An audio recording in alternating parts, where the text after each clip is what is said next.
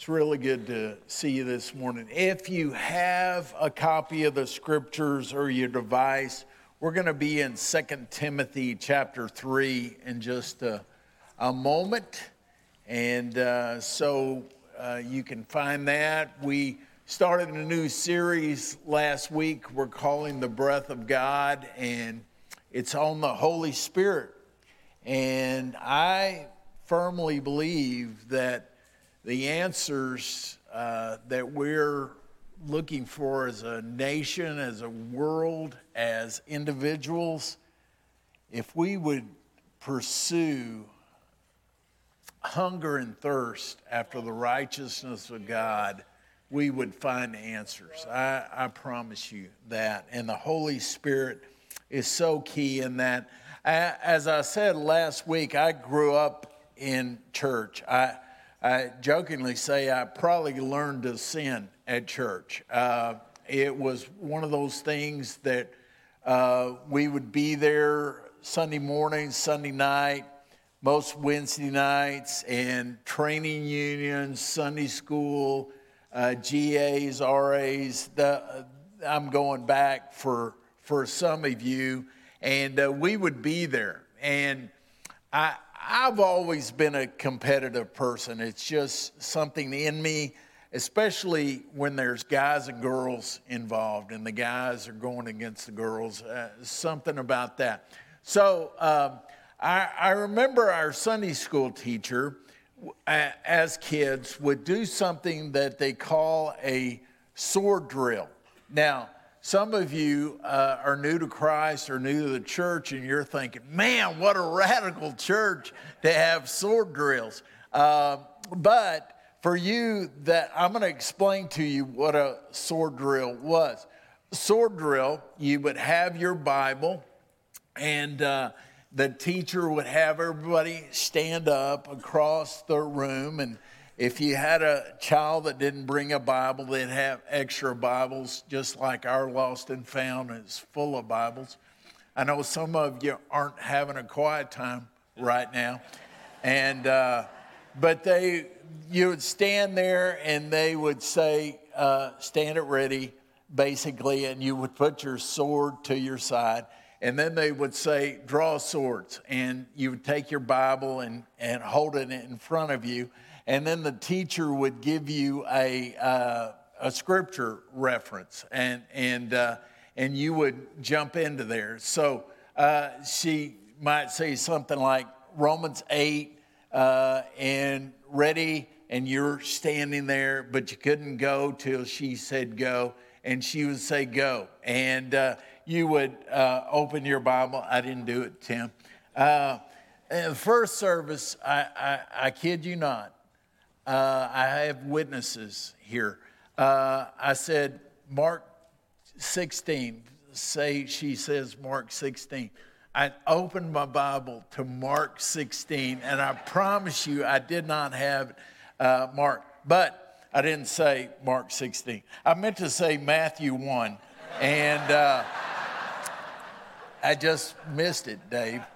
Uh, but she would say, whatever, Matthew 1 and you would flip open your Bible and you would want to be the first, and then you would take it and mark it and step forward, and, and she'd wait for others to find it to step forward, and, uh, and then she would call on you, especially if you were first, to read it. So, uh, to verify that you found the right verse and that you weren't, because once you stepped out, you couldn't flip any more pages. You had to do it. And you'd read it, and, uh, and that would be uh, good.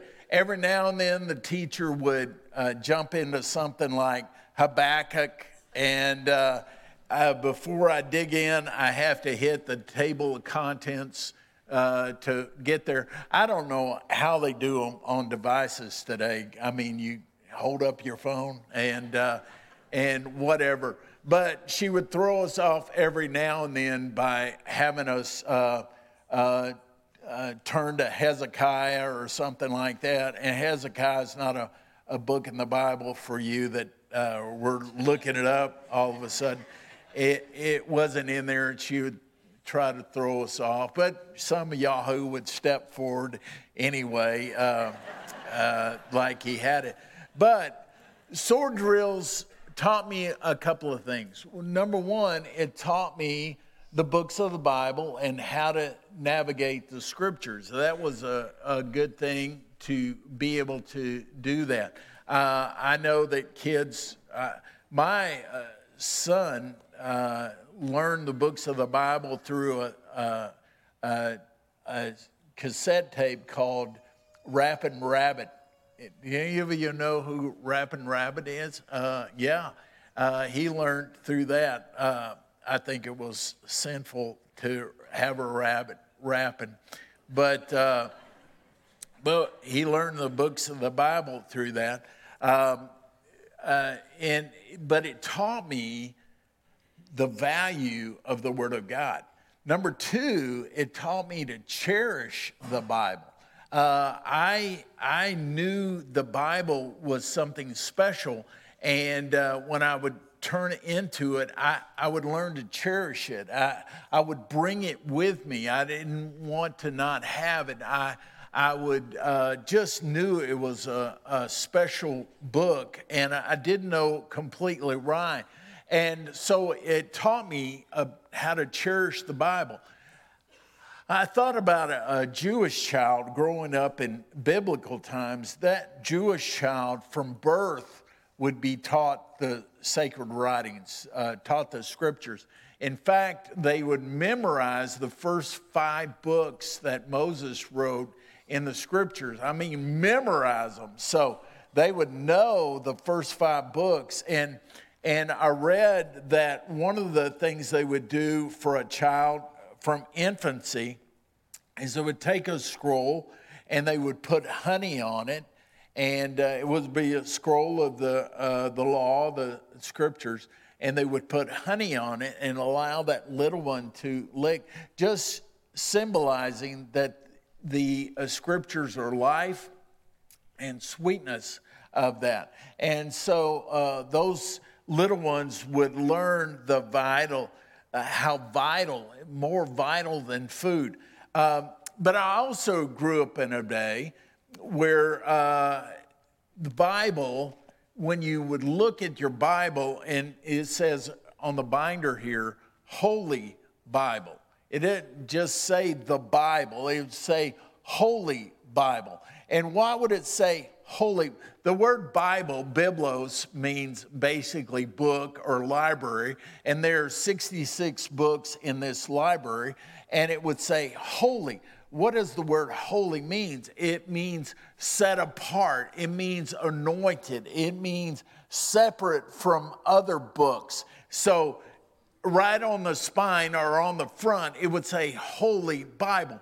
This is set apart. This is anointed. This is God's word. There is no other book like it. I, I would learn that from childhood that it was holy. And you know, very few things are said to be holy.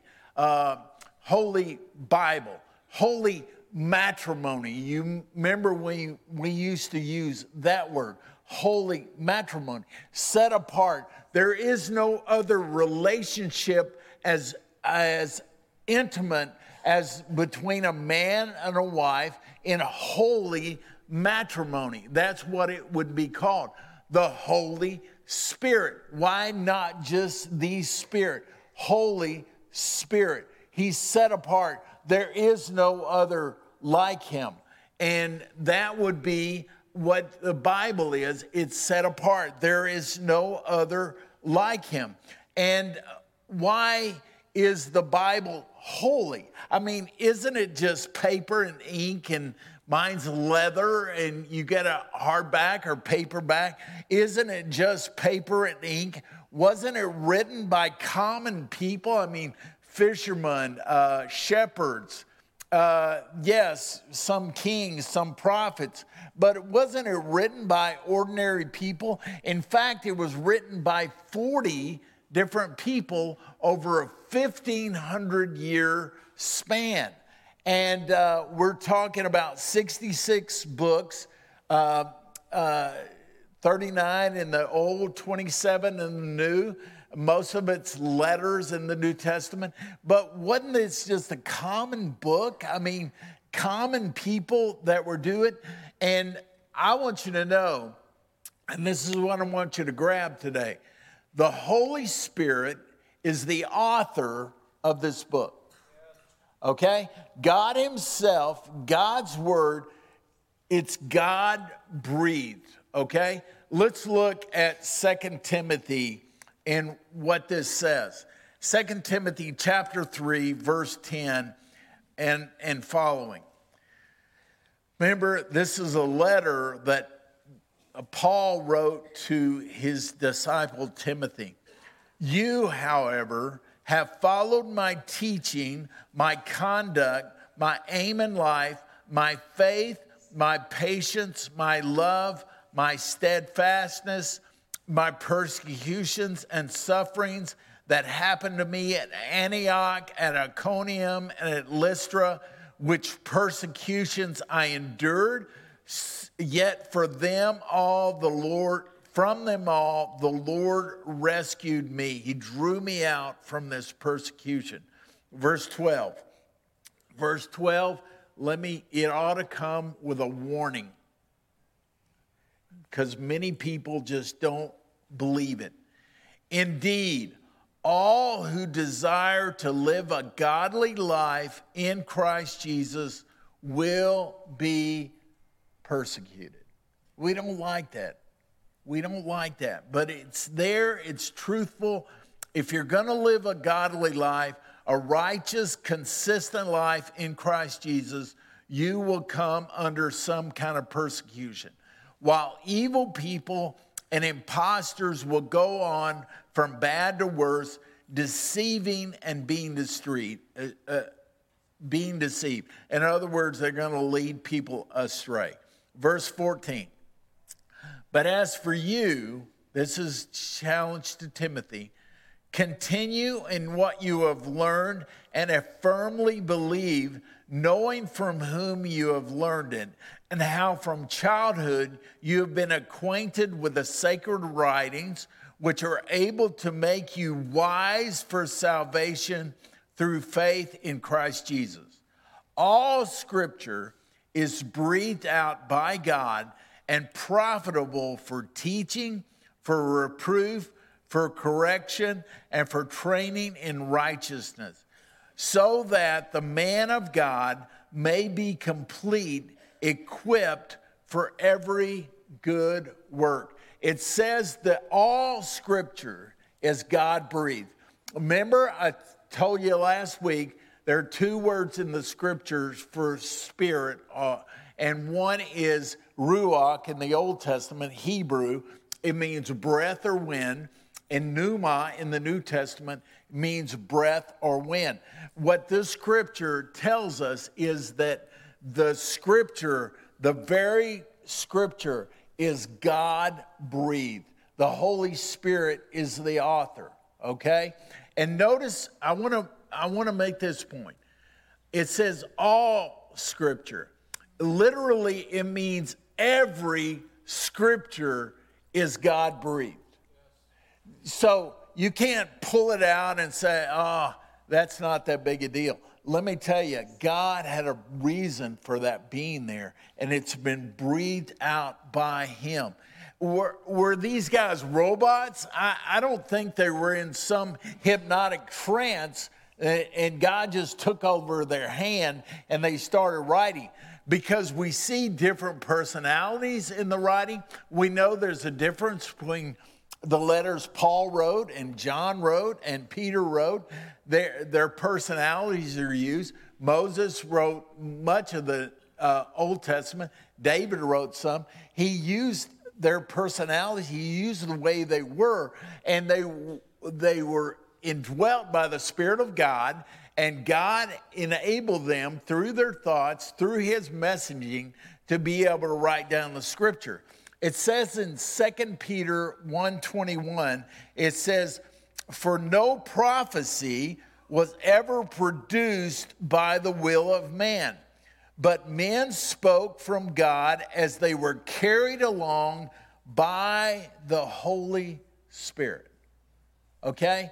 You need to hear that. You need to grasp that. The Bible is not like every other book, it is God's Word, and it's there for us. So, the scriptures is literally the manual, owner's manual from God for us. You know, when you get your new car in your glove box, you got that owner's manual. Now, you don't read it. Now, I know there's some engineers in here and they read it. I don't read it until I get a light that says check engine, and then I check it out. But, but this book, this Bible, is the manual for us. And not only the manual, but it comes from our Heavenly Father to us. You know, uh, many people, many men and women have been in combat and they've been deployed. Whether they were in combat or not, they were deployed. They were away from home and they would be away from home. Now, we live in a different day today because of email, but it used to be you would long to get a letter from home, whether you're spouse or whether you're mom or dad or from uh, your children. You would long for that letter. And when a soldier would get that letter, he would cherish it, he would open it up, and he would read every word because it, he was in battle. He was in a foreign land, and this came from home, from a loved one. And he would read it and take it in, and it would be incredible, uh, incredibly precious to him. Another soldier would, would not be excited about that because it wasn't him from a loved one that he knew, but it was for his partner. I want you to know that the scriptures are from our home, that we're not at home here. We, we become very much at home here, but there is a place for us. I, I realize there's going to be a new heaven and a new earth, but this is not our home. And this is a manual, it's a love letter from our home, from our Heavenly Father, by means of the Holy Spirit to us. And that's what it is. So, why the Holy Scriptures? Why did God choose to give us the Scriptures? I mean, why? Why not just write it in the sky why not just do this? He gave us the scriptures. I want to give you some reasons why he gave us the Holy Scriptures. Number one, it's to make us wise unto salvation. That's what the scripture says. It's to make us wise unto salvation. Many people read the Bible for different reasons. Some read it for information. They, in other words, almost the trivia part of it.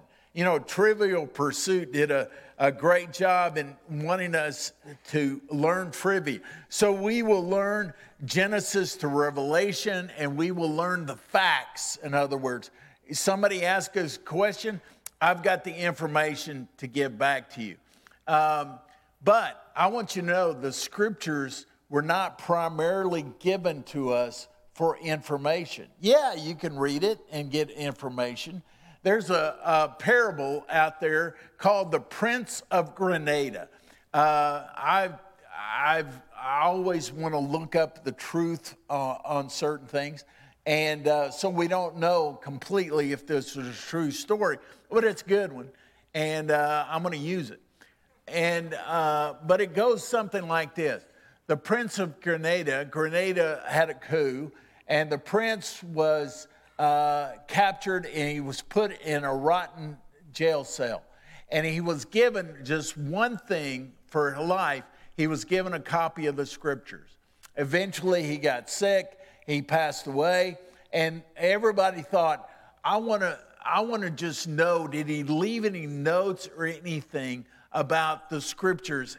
Spending, that's all he had. He had to be uh, changed. So they went into his cell, and he had taken a nail and he had etched in the rock certain things. He said, first of all, the eighth verse of the 97th Psalm is the middle verse of the Bible. Ezra 721 contains every letter of the alphabet except the letter J. The ninth verse of the eighth chapter of Esther is the longest verse in the Bible, and no word or name of more than six syllables can be found anywhere in the Bible. Over a 38 year period until he passed away, all he had were trivia.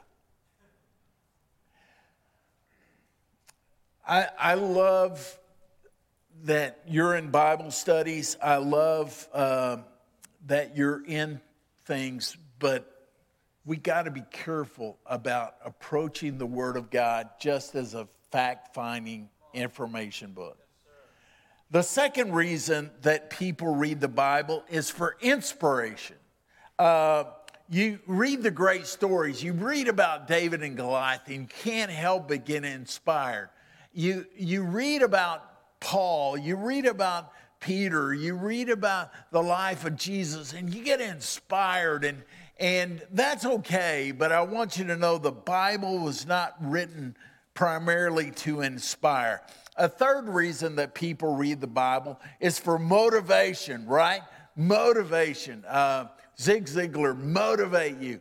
And uh, I, I think about, I love high school football. And I just wonder how many teams Friday night knelt in their locker room, held hands, and said the Lord's Prayer.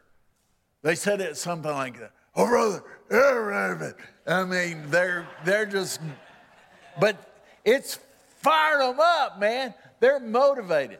And uh, how many people have taken Philippians 4.13 much out of context? And, they, and it says this, I can do all things through Christ who strengthens me. Yeah, we we can do it.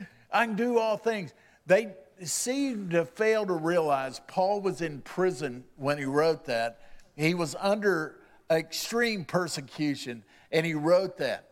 But yet we're motivated by that. Or Jeremiah uh, 29 11. We love that verse. Uh, we take it out of context uh, so often. But it, it, it, Jeremiah 2011, I know the plans I have for you, are plans to prosper. Yeah, yeah, yeah. Uh, but they, what about everybody else that's not prospering? Does that mean God doesn't have a plan? In fact, that was written because the people of Israel were in exile. So we got to be careful about doing bumper sticker uh, verses. And, and they read it for motivation, though.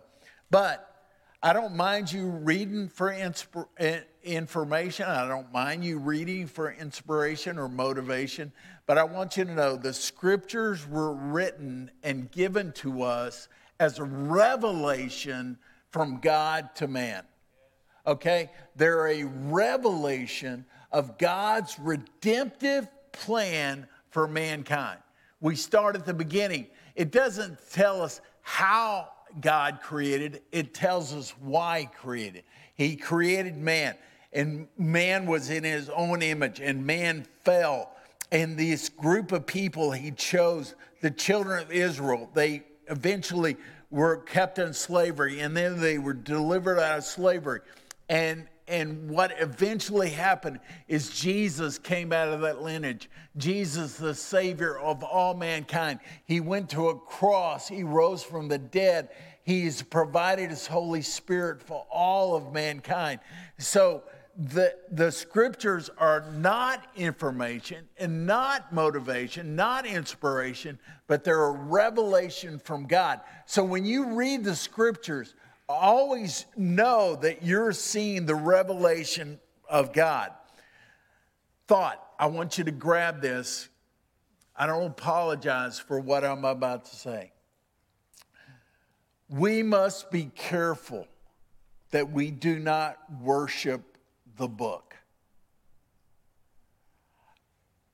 I love Bible studies. Beth Moore, Jen Wilkins, Charles Stanley, uh, Charles Swindoll, they've all done incredible Bible study books. But we have to be incredibly careful to not worship the book, but the one who is revealed to us and the author and writer of the book. Okay?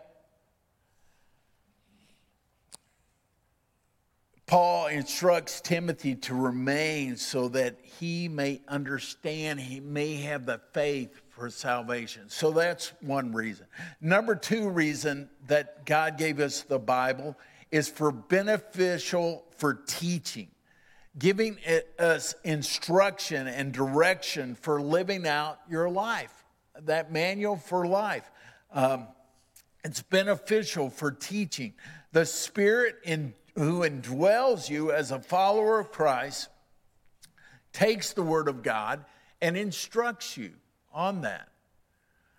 Um, many of you, as kids, sang B I B L E, yes, that's the book for me. And, and you sang that song. But how many of you have ever heard that B I B L E is a, an acrostic for basic instructions before leaving earth. And that's what it is. The scriptures are there to teach us to grow, and we're becoming like Christ as we grow. So that's number two. Number three, it's beneficial for reproof. Reproof is not a word we use very much. It's, it, it's in the ESV that I read to you today but it's beneficial for reproof. What does reproof mean? If this means conviction of an error.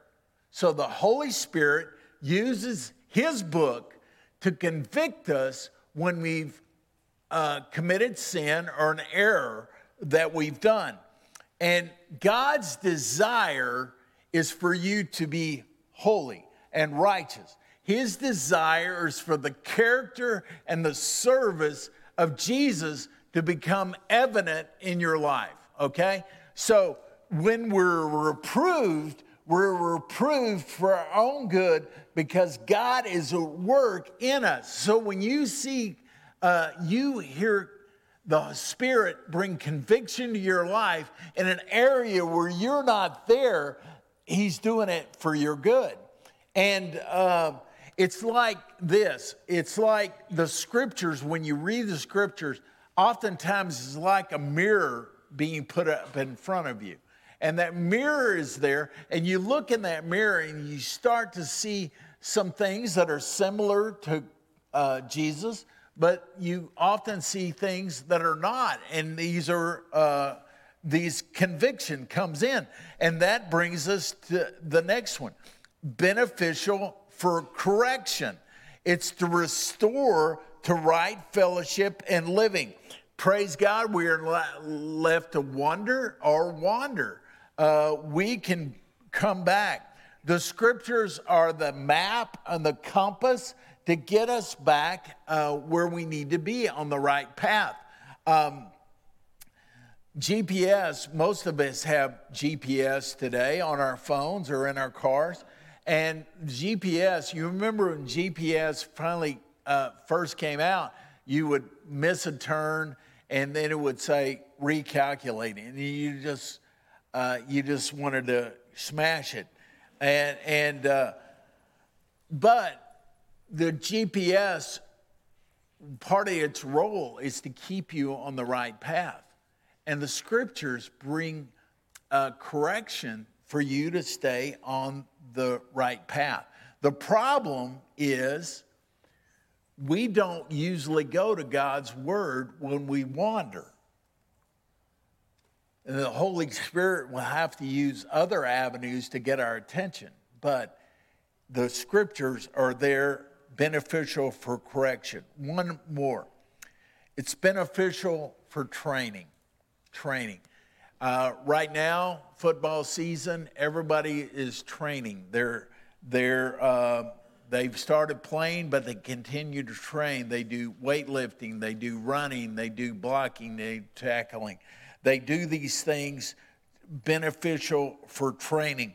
In fact, uh, Paul wrote to Timothy in his first letter, and he said this He said, If you put these things before the brothers, you will be a good servant of Christ Jesus, being trained in the words of the faith and of the good doctrine that you have followed, good teaching. Verse 7 Have nothing to do with irreverent, silly myths, rather, train yourself for godliness. For while bodily training is of some value, godliness is of value in every way, as it holds promise for the present life and also for the life to come. Godliness. The scriptures are there to help train you. Yes, it is a manual to help you train. There's a reason that a disciple the word disciple comes from the word discipline. There's a discipline.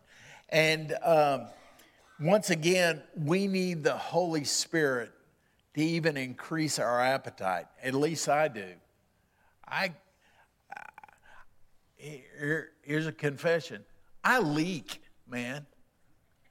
I I want to be filled with God's Spirit, but I I just leak, and uh, I I think uh, I want to make sure on Sunday morning I'm filled up, but good night. I, I just leak and I wander and I need God to help me, train me. So, what's the big deal? What's the big deal in why he wants to do these things? And notice what it says in uh, verse 17. He says that the man of God may be complete equipped for every good work. That the, the, the man of God, the believer, the follower of Christ, may be complete. The word complete there actually is the word perfect, whole, uh, mature. N- nothing frustrates me more than a believer even my own life, when I'm walking in the flesh, I, I, I just need to apologize to the world. And sometimes there's believers that are walking just, they're living their life out just like the world. And you want to say, hey, world, we're sorry. That's not our Jesus. But the, the big deal of the scriptures is that you may be complete. And then he says this that the man of God will be equipped for every good work. Literally, that means fitted out. If you're, uh, your, your car, you're fitting it out, you're getting your tackle to go fishing, this is everything you need. It equips you for every good work. So, the scriptures are there to fit you for salvation, bring you and reveal Jesus to you. It's there to, uh, to convict you and correct you and reprove you and teach you and train you. It's there so that why? You may grow up. You may grow up into salvation and be mature and complete. And this is all a work of the Holy Spirit. I want to ask the uh, worship team to come back up here, and I want to make, I want to land this plane, so to speak. There are two words for word in the Greek language, and, and please, I'm not a Greek scholar, but I know there's two words for for word. One is the word logos. Logos would be uh, the word, an expression, the written word. Uh, it would be an expression that I have. These are my notes. I, my notes are my expression, and I'm sharing that expression with you. The Bible is an expression, it's the Logos that is there. In fact, John chapter 1 uh, it says something kind of weird. It says, In the beginning was the Word, and the Word was with God, and the Word was God. And that's, uh, that just doesn't make sense.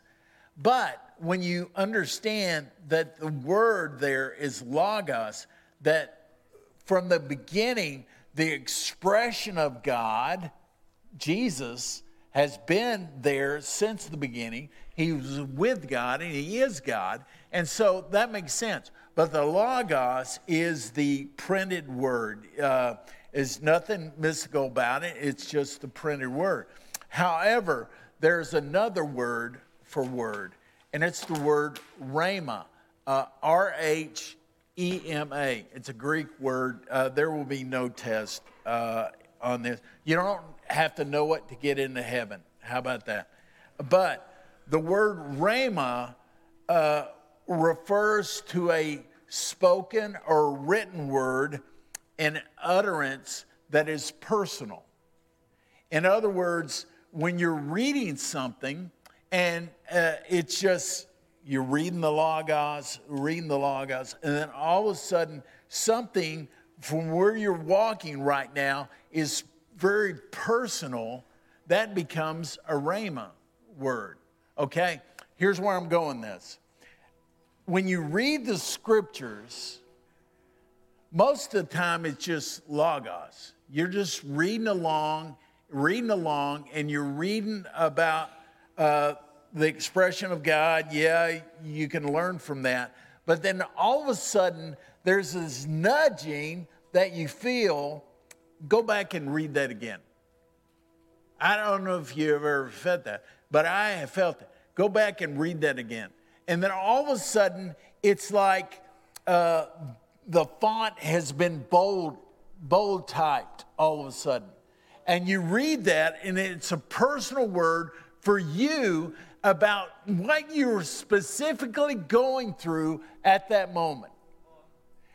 I, I would not be sitting here today proclaiming God's word if it wasn't for Rhema that came to me. It, it came as I was reading the first chapter of Jeremiah. I was just reading the scriptures, but I was wrestling in my spirit about this calling to ministry, the calling to follow Jesus and serve Him.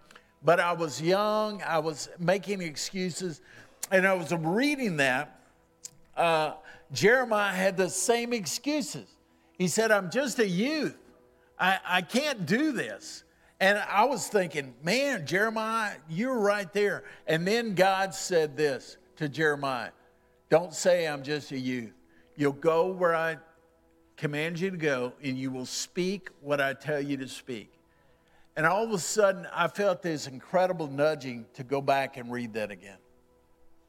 And all of a sudden, that personal word for Jeremiah was a rhema for me. And listen, I've had others since. And uh, hear me, you need a systematic way in the scriptures. Don't pick and peck. Don't just say, oh, this is going to be my quiet time today. Uh, that's, that, that's not good. Uh, have a systematic way in the scriptures. The scriptures don't change, you change. And so, what you read last year may not be different for you this year. It may be a rhema that God says, listen, this is what I have for you today. Maybe you're going through unforgiveness or you're going through a lean time. Maybe you're going through health issues, maybe financial issues, and, and you, you start reading, and all of a sudden something jumps out at you. That's the Holy Spirit using a Rhema word to speak to you. He can speak to you uh, through all 66 books, but it's really cool when he jumps off the pages at you. I'll end with this thought Apollo 11 took off in 1969. Apollo 11, they said over 7 million people viewed the launch of Apollo 11. What's the big deal? It's because we were going to the moon, not only to the moon, but we we're going to land on the moon. We're going to put men on the moon. And that's what happened in 1969. Seven p- million people were there for the launch of Apollo 11. A year later, Apollo 13 went up. Now, I know somebody's going to say, I, I saw the movie. Year later, Apollo 13, 20,000 people watched the launch. Why, why the difference? Why 7 million and then 20,000? I mean, that sounds like a drop in the bucket compared to 7 million. It's because we had been to the moon. You know, that's yesterday's news, right? That's yesterday's news. Uh, so, what's the big deal? What, what are you going to do for me today? I think the church in America needs a, I'm going to say, we need a moon landing. We need to return to the awe of God. We need to approach His Word with holiness and reverence because the very Spirit of God, who is the author, lives in us and speaks to us if we're willing to open it. We need that kind of shock to our system. We're going to enter into our time of just reflection. I have two questions for you today. And I want you to think about these. Question number one is this What are you doing without the Holy Spirit? I mean, are you just fleshing your life out? Uh, you're just living it out the best way you know how? A.W. Tozer said that if the Holy Spirit were to remove himself from some churches, it would be months before they knew it. I wonder about our lives as followers of Jesus. Are we just walking out? We have a code of conduct and that's it? What are you doing in your life without the Holy Spirit? And then the second question is this What is the Holy Spirit doing without you? Is he moving and you're just oblivious? Or maybe he has put you in a certain place at a certain time to do an incredible work for him.